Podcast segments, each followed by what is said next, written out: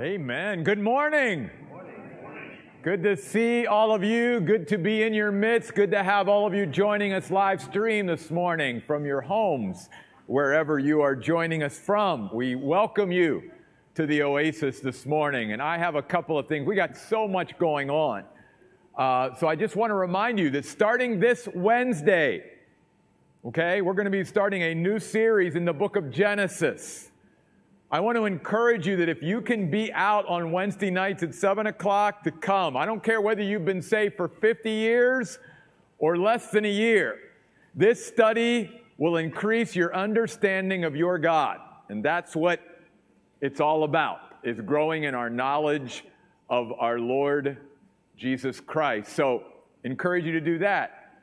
Uh, next Sunday night, we're going to be starting up the second season of The Chosen. And as Mike talked about all those other ways that you can come together as a church family, that's another opportunity to come next Sunday night and uh, be here to watch the second season of The Chosen. Also, don't forget those of you that would like to be baptized. I need to meet with you either September 19th or September 26th, one of those two Sundays, right after the morning services. And yes, I'll be meeting four times once after the 9 o'clock, once after the 11, once after the 9, and once after the 11. But I need to meet with all of you. If your children want to be baptized, then I need at least one parent or guardian there at that meeting with your child, okay?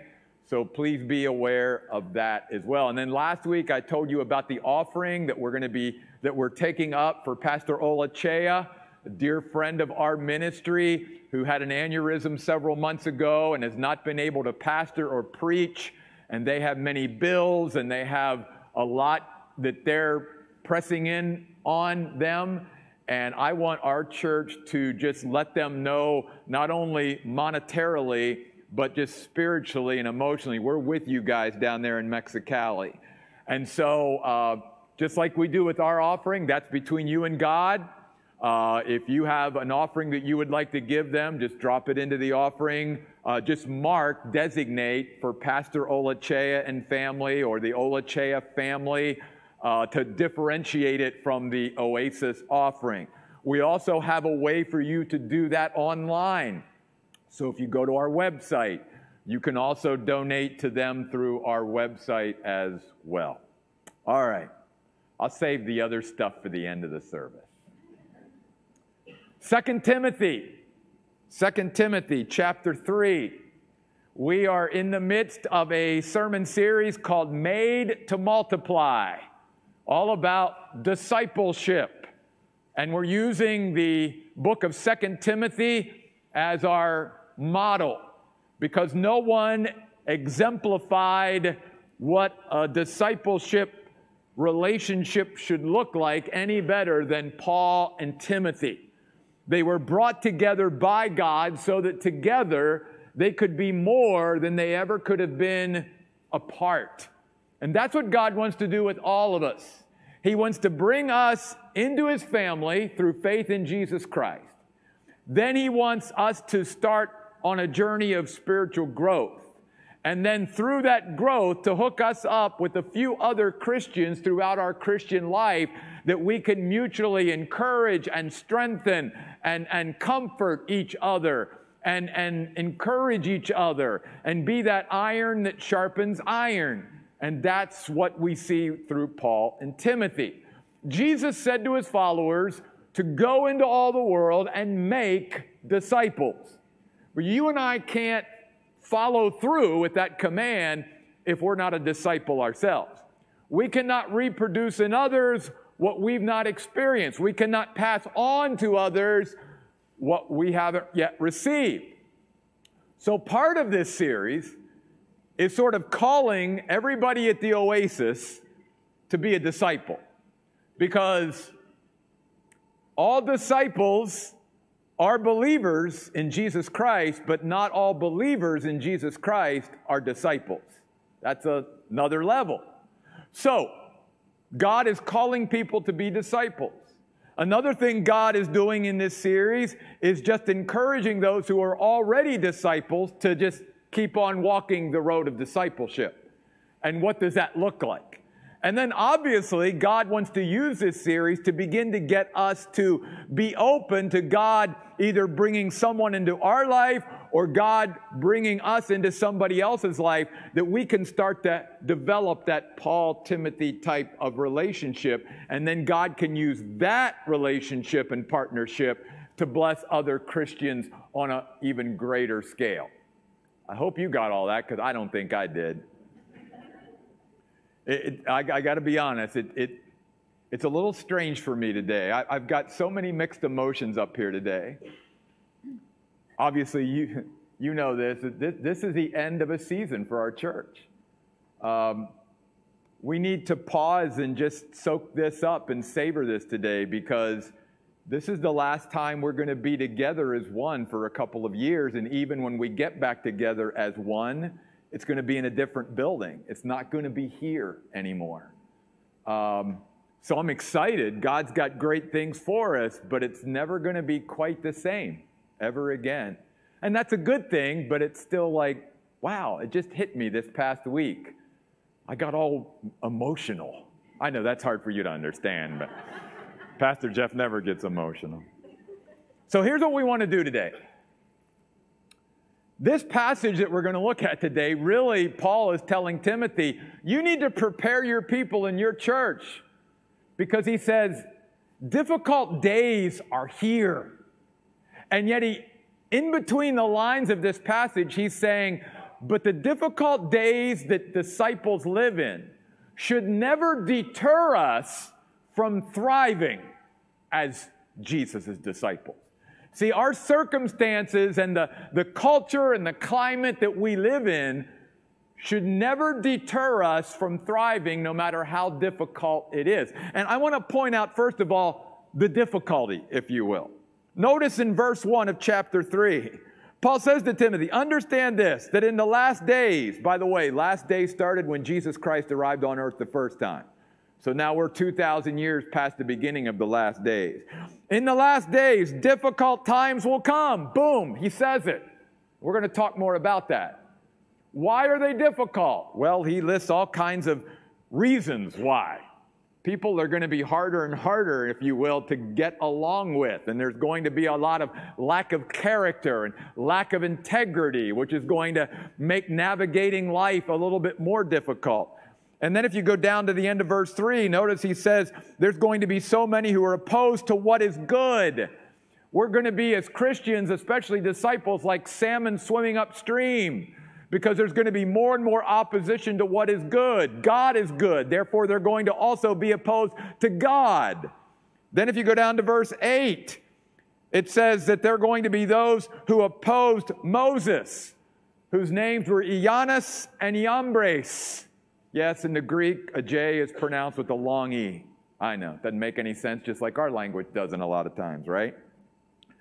These could have been the two court magicians in Pharaoh's court that caused the rods to turn into snakes like Moses, Moses did. We don't know for sure, but here's what we know. These two men opposed God's appointed leader. And then if you go down to the end of verse 8, they also oppose the truth. And who is the truth? Jesus Christ, the way, the truth, and the life.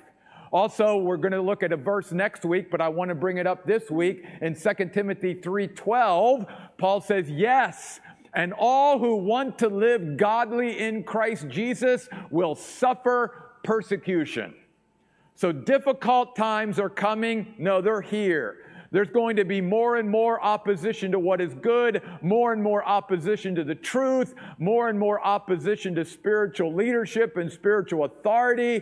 And, and anyone who wants to truly go after Jesus and pursue him, they're going to face persecution. This is the difficulties, right? But Paul, in between these verses, these lines, he's also laying out for Timothy, but again, None of this difficulty should ever deter us as disciples from thriving, you see. And I'm going to give you four reasons why we can still thrive in the midst of difficult days and difficult circumstances. Our lives are personal with God. Our lives are powerful in God. Our lives are passionate for God. And our lives are prioritized through God. Let's first look at the first one. Our lives are personal with God. And I think you'll see as we get into this what I mean by that. I'm talking about relationship. I'm talking about walking with God relationally, in, in, intimacy, in contact, in communion. Notice again, back up in chapter 3, verse 1, he says, But understand this. The word understand means to become acquainted with God's perspective on things through close contact with God. Through, through learning, which is what a disciple is. In fact, the word disciple literally means a learner, one who's teachable, one who's humble, but also one who is willing to be in close contact and learn from someone.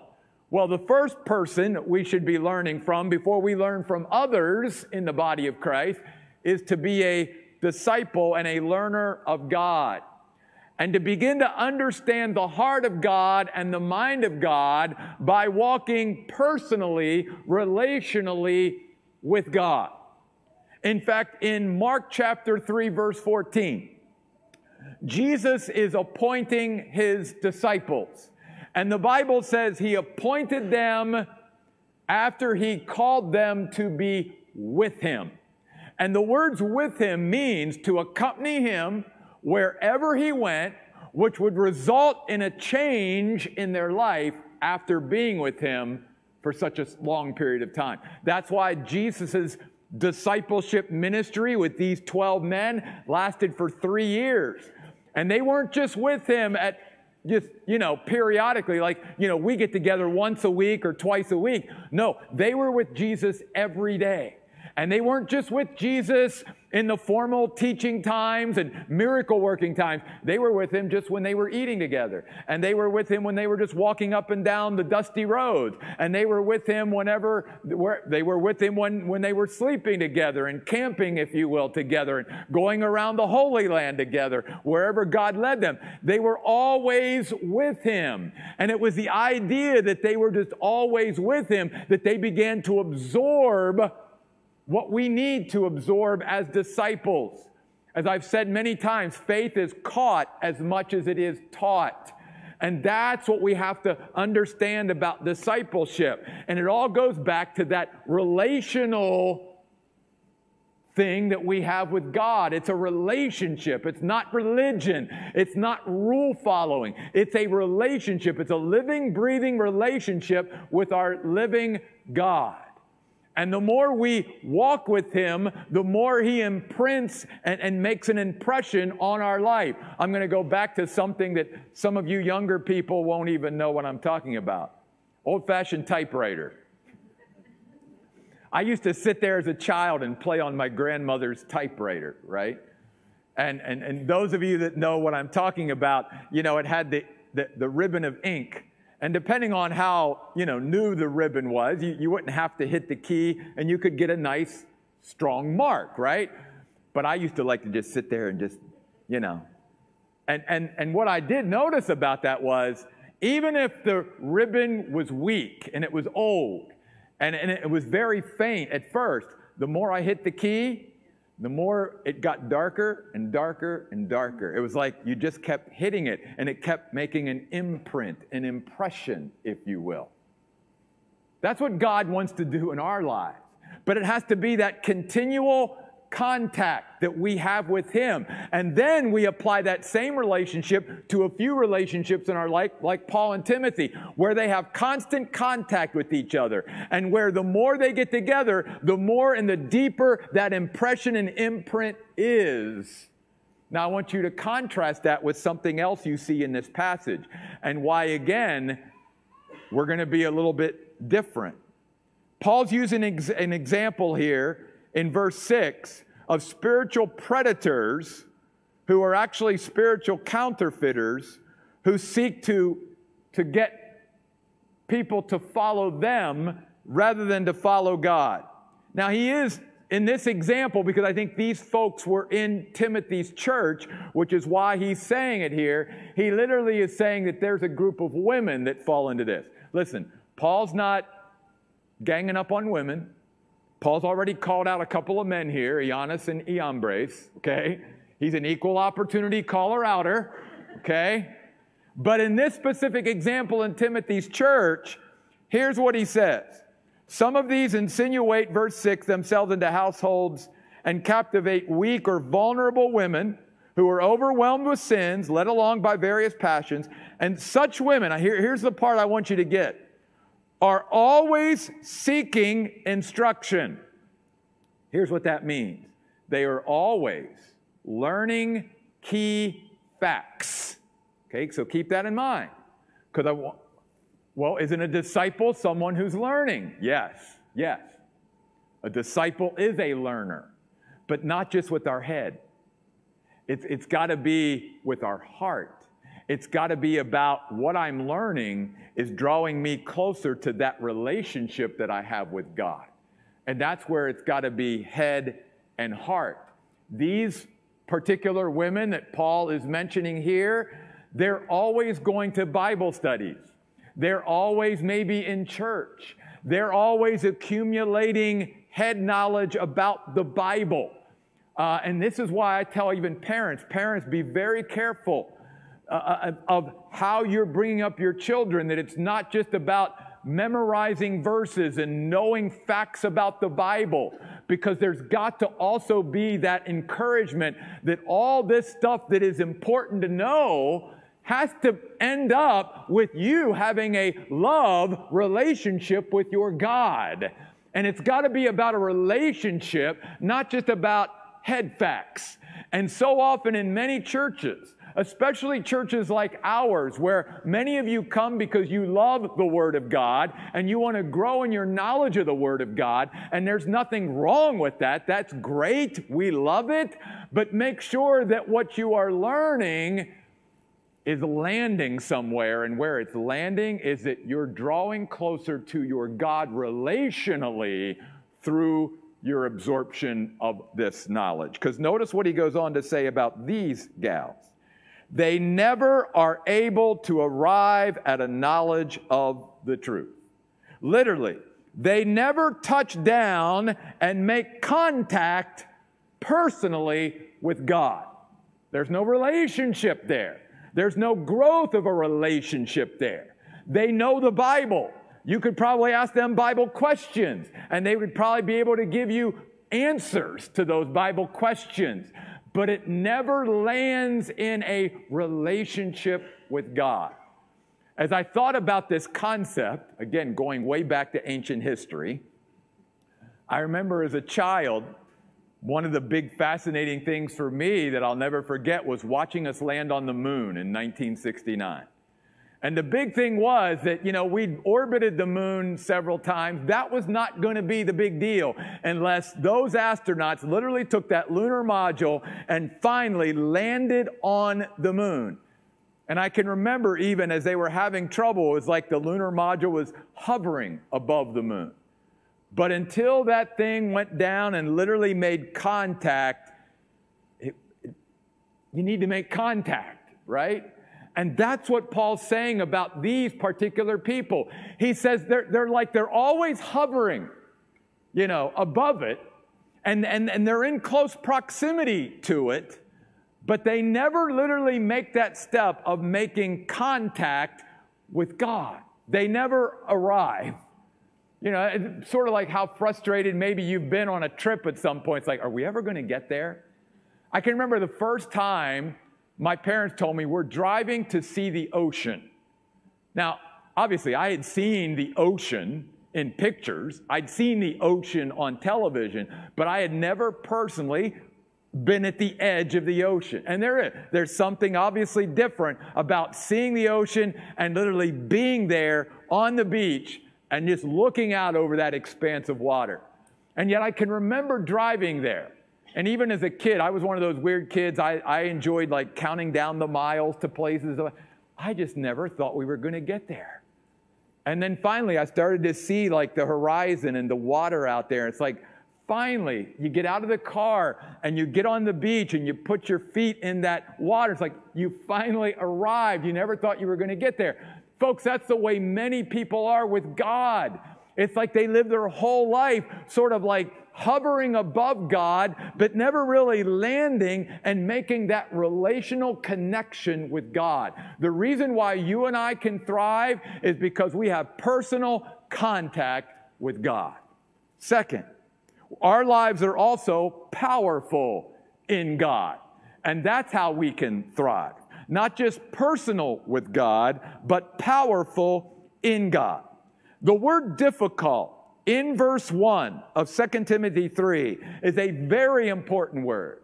I don't want to bore you necessarily with the Greek language, but it is the word chalepos. And the reason why I want to say that today is because it's a very rich word that's got lots of meaning. It means it's hard to do, it's hard to take, it is hard to bear. So, Paul's saying, days are difficult. It's going to be hard to do these days. It's going to be hard to take these days. It's going to be hard to bear these days. But here's the rest of the definition of that word through a reducing of strength. So please hang in there with me. This is important.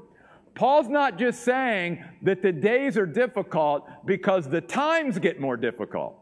Paul's saying that primarily the reason why it's harder and harder for people to navigate the times in which they live is because we get weaker as human beings.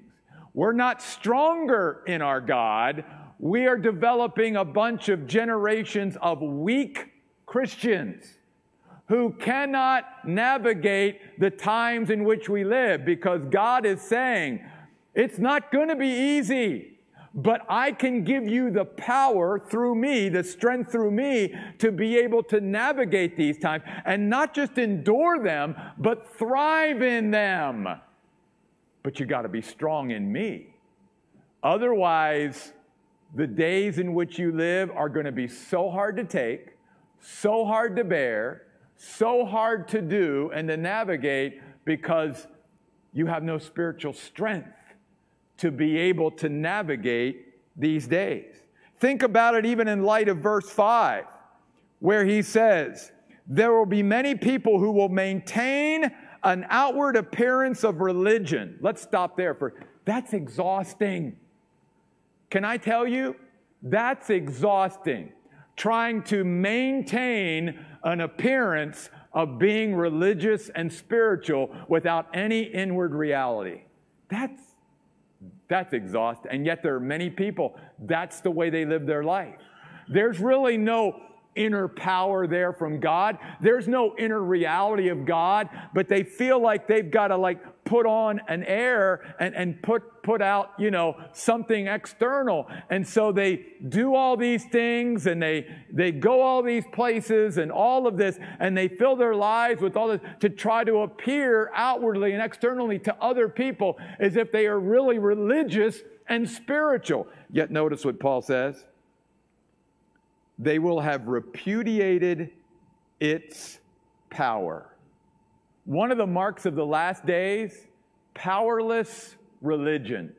And when I talk about powerless religion, I'm talking about a people that can have no expression of strength that only comes from God. The kind of strength that Paul's saying is lacking in many people today, which makes the days even more difficult because it's not that the days themselves are any harder than, than maybe they've been in past, you know, as far as times go. My father lived through the Depression. He talked to me about how hard it was to not even know whether you were going to have something to eat that night. That's pretty difficult. I've never had to deal with that, okay? So there have been other times in history that are really difficult. But Paul's saying, as each generation goes on, instead of people getting stronger, people are weaker and they cannot handle the times in which they live through a reduction of their own spiritual strength. They might maintain, an outward appearance of being spiritual and religious, but Paul says they cannot express God's power because they don't have it. They have no reserve there of God's power in their life. And so when something happens in the world, something happens in our country, something happens in their own life or in their family, they don't know how to deal with it. And we are seeing this play out all over the world today. See, Paul's saying, but when you're powerful in God, you can do all things, right? Isn't that what he said in Philippians 4:13? I can do all things through Christ who strengthens me. Living by God's power. David, when he was going through a really difficult time in the Old Testament, in fact, his own men, the mighty men of David, wanted to stone him at this point. The Bible says in 1 Samuel that David drew strength from the Lord his God. You see, David drew strength from God. That's how he was able to get through that difficult time. That's how Paul says he could do all these things. Keep your finger in 2 Timothy. Go back to the Old Testament book of Proverbs with me for a moment, to Proverbs chapter 24, verse 10. Proverbs chapter 24.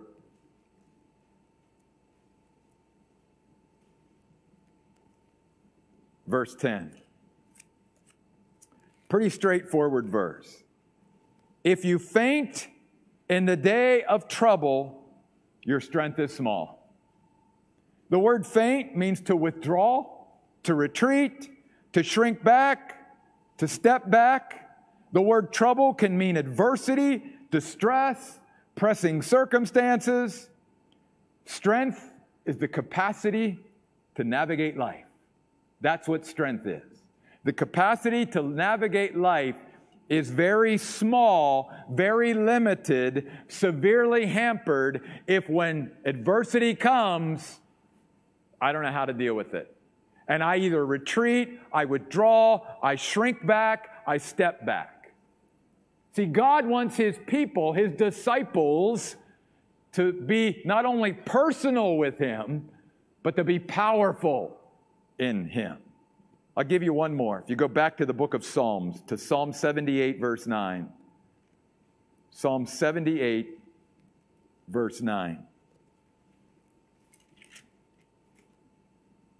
It says, The Ephraimites were armed with bows. These were battle tested warriors, right?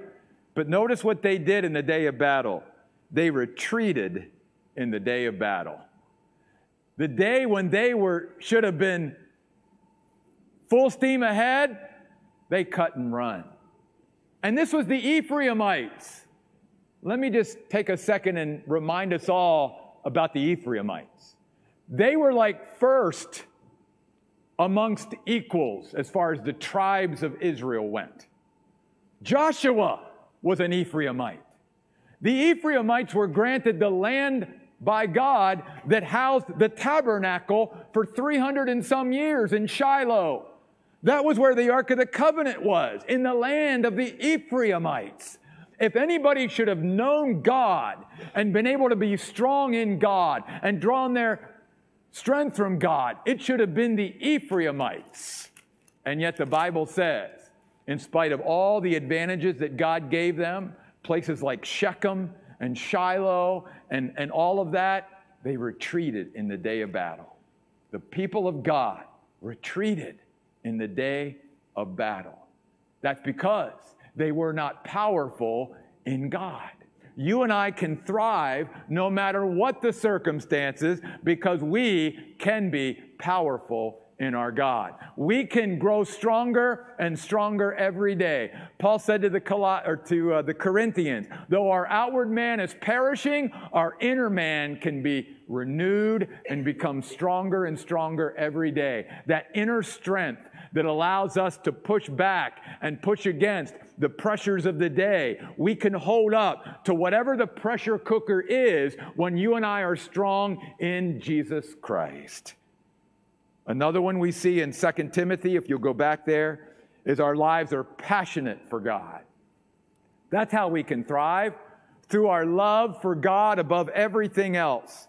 I want to point out a couple things beginning in verse 2. Notice again some of the characteristics of the last days. He says in verse 2 of 2 Timothy 3 people will be lovers of themselves, they will be lovers of money. Then notice verse 3 First word, they will be unloving. In fact, Jesus says in Matthew 24 12 that in the last days, because sin abounds, that the love of many will grow cold. That's a very descriptive term, isn't it? A world that gets colder and colder. And then notice verse 4 a people who love pleasure rather than loving God. Literally, people who love pleasure more or better than God. And by the way, that choice is based on value or worth.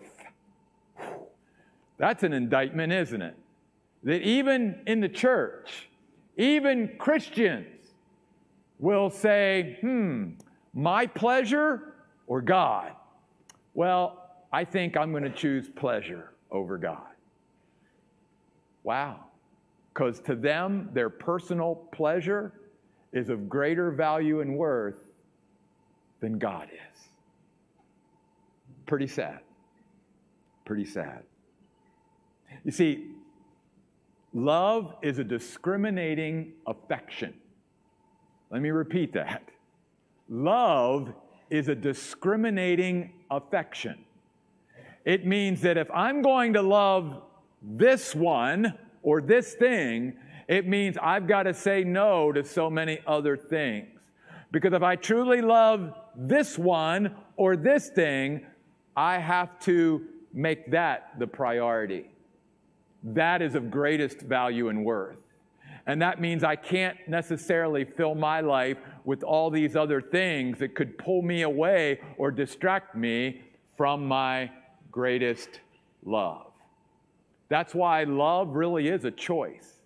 But it's not just a choice of our will, it's a choice of priorities, which leads me to the final point of the message today, and that is our lives are prioritized through God. That's also how we can thrive even in difficult days because we have personal contact with God, because we can be powerful in God, and because more than anything else, we have a passion for God.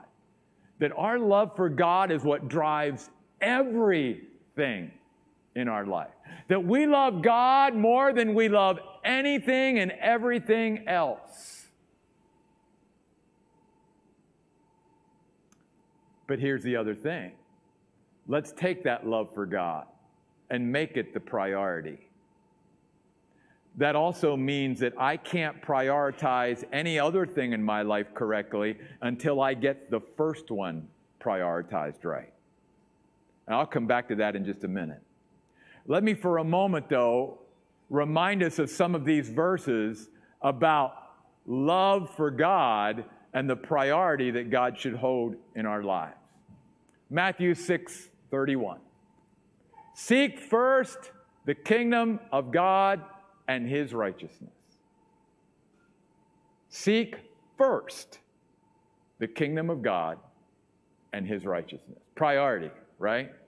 Later on in the Gospel of Matthew, I think it's chapter 24, one of the people comes up to Jesus and said, Jesus, what's the greatest commandment?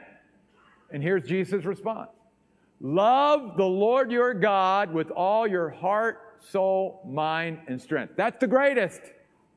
That's the highest priority. That one, you see. Maybe that's why Jesus in the book of Revelation saying to the church at Ephesus, You've left your what? First love. Your, the first priority should be God. In the Gospel of Luke, there's that great story of Jesus and Mary and Martha. You know the story. Jesus is at the home of Mary and Martha and Lazarus. And Martha is serving and she's all frustrated and discombobulated and all of that. And Mary, her sister, has chosen to be at Jesus' feet. And again, not that Jesus is against serving, not that Jesus didn't appreciate Martha was out there making a meal for him and his disciples. But when she comes in and complains that her sister has not been out there in the kitchen helping her, Jesus says, Martha, It's about priority. And Mary has chosen the best part now because he says only one thing is absolutely necessary and needful. And Mary got it right. Mary got the right priority. The kitchen and the meal and all of that could wait. But spending time at my feet, that's got to be the priority over everything else. See, priority. Now, it's only when then, as disciples, we truly make God the priority that we can prioritize the rest of our life correctly and properly. That's why I said my last point is we can thrive when we prioritize our life through God.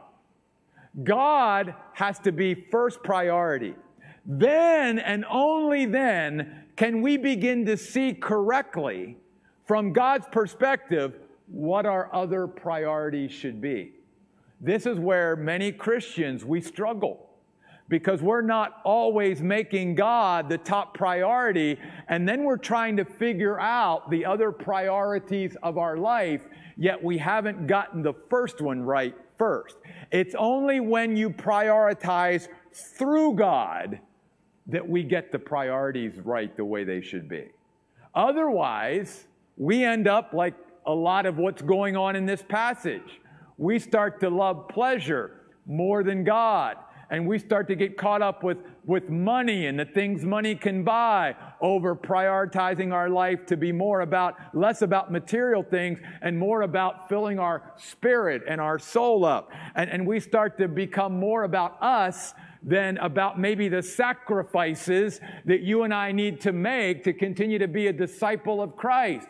Because that's why Jesus said, all you need to do to be a believer is accept me by faith. Just trust in me and what I did on the cross for you and my subsequent resurrection, and you will be saved.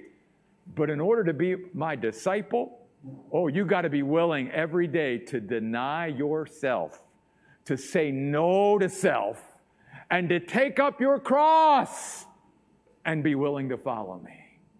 And that's where the separation comes in the church, in the body of Christ, amongst Christians. Because we're all saved if we're Christian, but not everybody's a disciple. Because every Christian hasn't yet made God the priority, Jesus comes first above everything else. I think what God wants to do at the oasis is He wants to keep calling people to discipleship. He, he wants more and more people who come through these doors to say, I'm going to put you first, God. And by me putting you first, I'm going to then allow you to help me to help others and encourage them to put you first too. So that I can build a church full of people who put Jesus first.